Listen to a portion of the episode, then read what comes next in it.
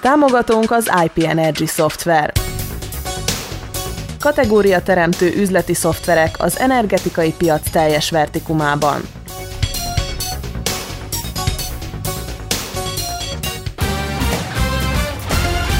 Szabad magyar szó. Híradó. A hét legfontosabb cikkei élő szóban is. A mikrofonnál Tóth Imre. Fiatal házasok pályázhatnak házvásárlásra. 2021-től Újvidéken is betiltják a műanyag zacskókat. Az 1 az 5 millióból résztvevői a leleplezők pártján állnak.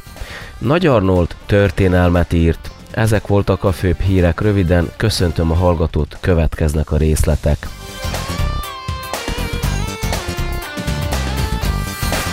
November 15-ig jelentkezhetnek a falusi házvásárlás iránt érdeklődő fiatal házaspárok a Nemi Egyenjogúsági Intézet pályázatára, hogy falusi környezetben teremtsenek új otthont maguknak. A pályázat a tartományi kormány azon intézkedése, amelyel a vajdasági falvakban élő fiatalok ottmaradását, illetve visszatérését támogatja. Ez egyben az intézet hetedik pályázati köre, amelyre a tartomány összesen 20 millió dinárt különített el a költségvetésből. A pályázattal kapcsolatos további információkat az intézet honlapján a ravnopravnost.org.rs címen találnak az érdeklődők. Az újvidéki képviselőtestület a Városi Tanács javaslatára múlt pénteken meghozta azt a döntést, amelynek értelmében 2021. január 1-től betiltja a műanyag zacskók forgalmazását a város területén. Azok a kereskedők, akik nem tesznek eleget az új előírásnak, szabálysértési eljárásnak néznek elébe. A rendelet az összes kis és nagy kereskedésre vonatkozik, és 2021. január 1-től csak biológiai úton lebomló szatyrokkal találkozhatunk majd az üzletekben. Az újvidéki városi tanács emlékeztetett arra, hogy a műanyag hulladék veszélyezteti legjobban a környezetünket, és ezen határozatával a legmodernebb környezetvédelmi normáknak tesz eleget. Egyébként amióta elfogadták a csomagoló anyagokról és a csomagoló anyag hulladékokról szóló új törvényt, vagyis amióta fizetni kell az új műanyag zacskókért, Szerbiában 80%-kal kevesebb környezetszennyező csomagolást használnak. A nagybecskereki alapfokú ügyészség ügyésze vádat emelt a 41 éves belgrádi PA ellen, akit azzal gyanúsítanak, hogy a nagybecskereki Vojvodina Put vállalat vezérigazgatójaként 17,3 millió dinárral károsította meg Szerbia költségvetését. A közleményben az áll, hogy 2016. januárjától 2017. januárjáig PA adatokat titkolt el annak érdekében, hogy teljes mértékben elkerülje az adó és a kötelező egészségbiztosítás kifizetését. A vádemelésre adó eltitkolás büntettének gyanúja miatt került sor.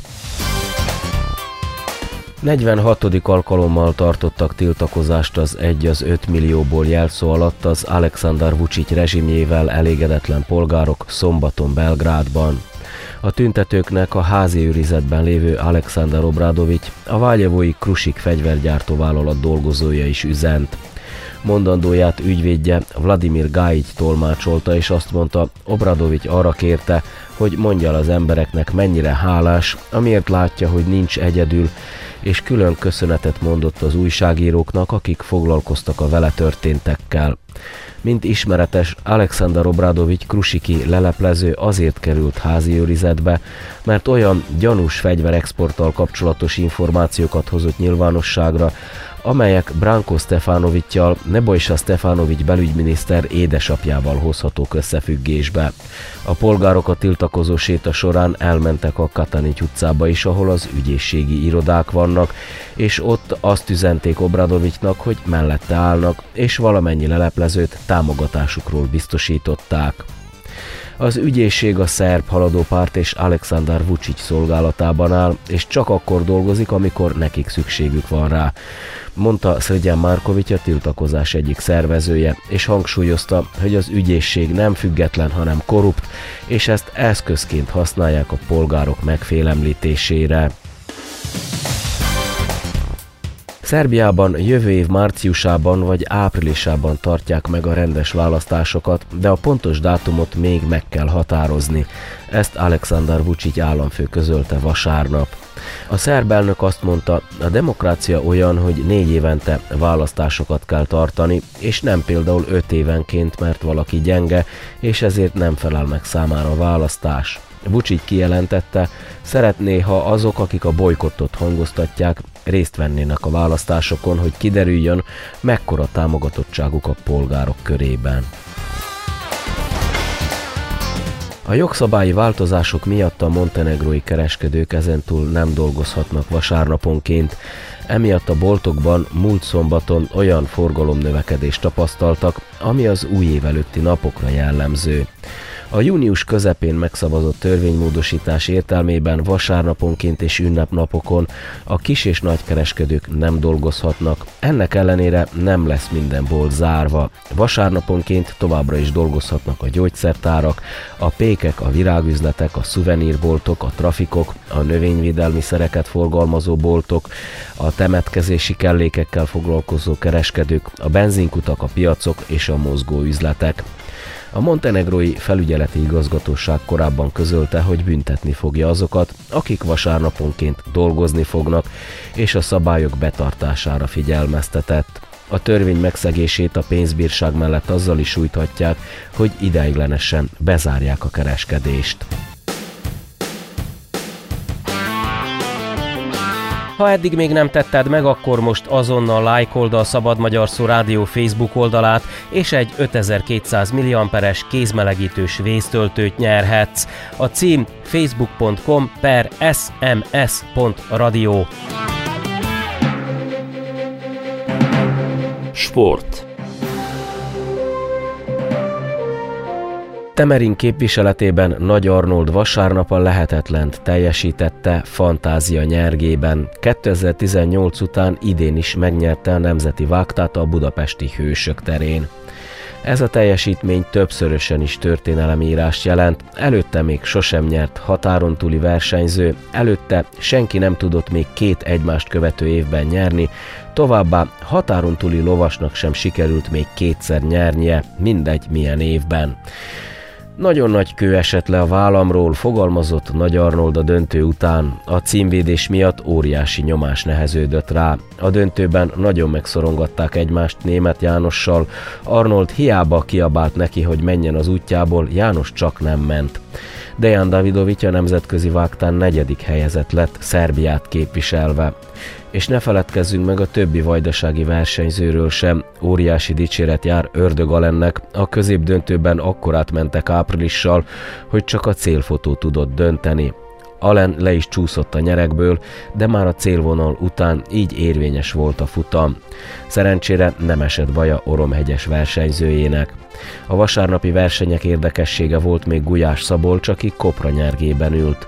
Szerencsétlenül rajtoltak, Koprának egyszerűen nem volt kedve elindulni a rajtnál. Gulyás Szabolcs azonban úgy felhozta a vágtában a lovat, hogy mindenki megjegyezte, kivételes tehetség szükséges ahhoz, hogy egy rossz rajt után így feljöjjön. Nagy Arnold 5 millió forintot kapott, több ajándékot és újra magasba emelhette a vágtakardot. Ez utóbbi egy vándordíj, mindig az a település őrzi egy évig, amelynek a lovasa nyert. Idén először nem moccan a vágtakard, még egy évet tanyázik Temerinben. Időjárás jelentés. Európa időjárását kettőség jellemzi. A kelet-európai síkság déli felétől egészen a földközi tenger középső medencéig húzódóan egy hatalmas anticiklon helyezkedik el, melynek területén általában sok napsütés és meleg idő jellemző. A hőmérséklet délutánonként sokfelé meghaladja a 20 fokot, sőt a Balkán és az Appennini félszigeten, illetve a Kárpát-medencében nem egy helyen a 25 fokot is. Az anticiklon peremén egy sekély ciklonális mező helyezkedik el Törökország déli része és a földközi tenger keleti része felett, melynek hatására ott elszórtan záporok, zivatarok is kialakulhatnak, de szintén meleg az idő. Nyugat- és Észak-Európa időjárását ugyanakkor ciklonok alakítják, többfelé okozva csapadékot. A Kárpát-medencében a következő napokban folytatódik a késő nyárias idő. Ez volt a Szabad Magyar Szó Rádió 2019. október 22-i híradója. Tóth Imre köszöni meg a figyelmet.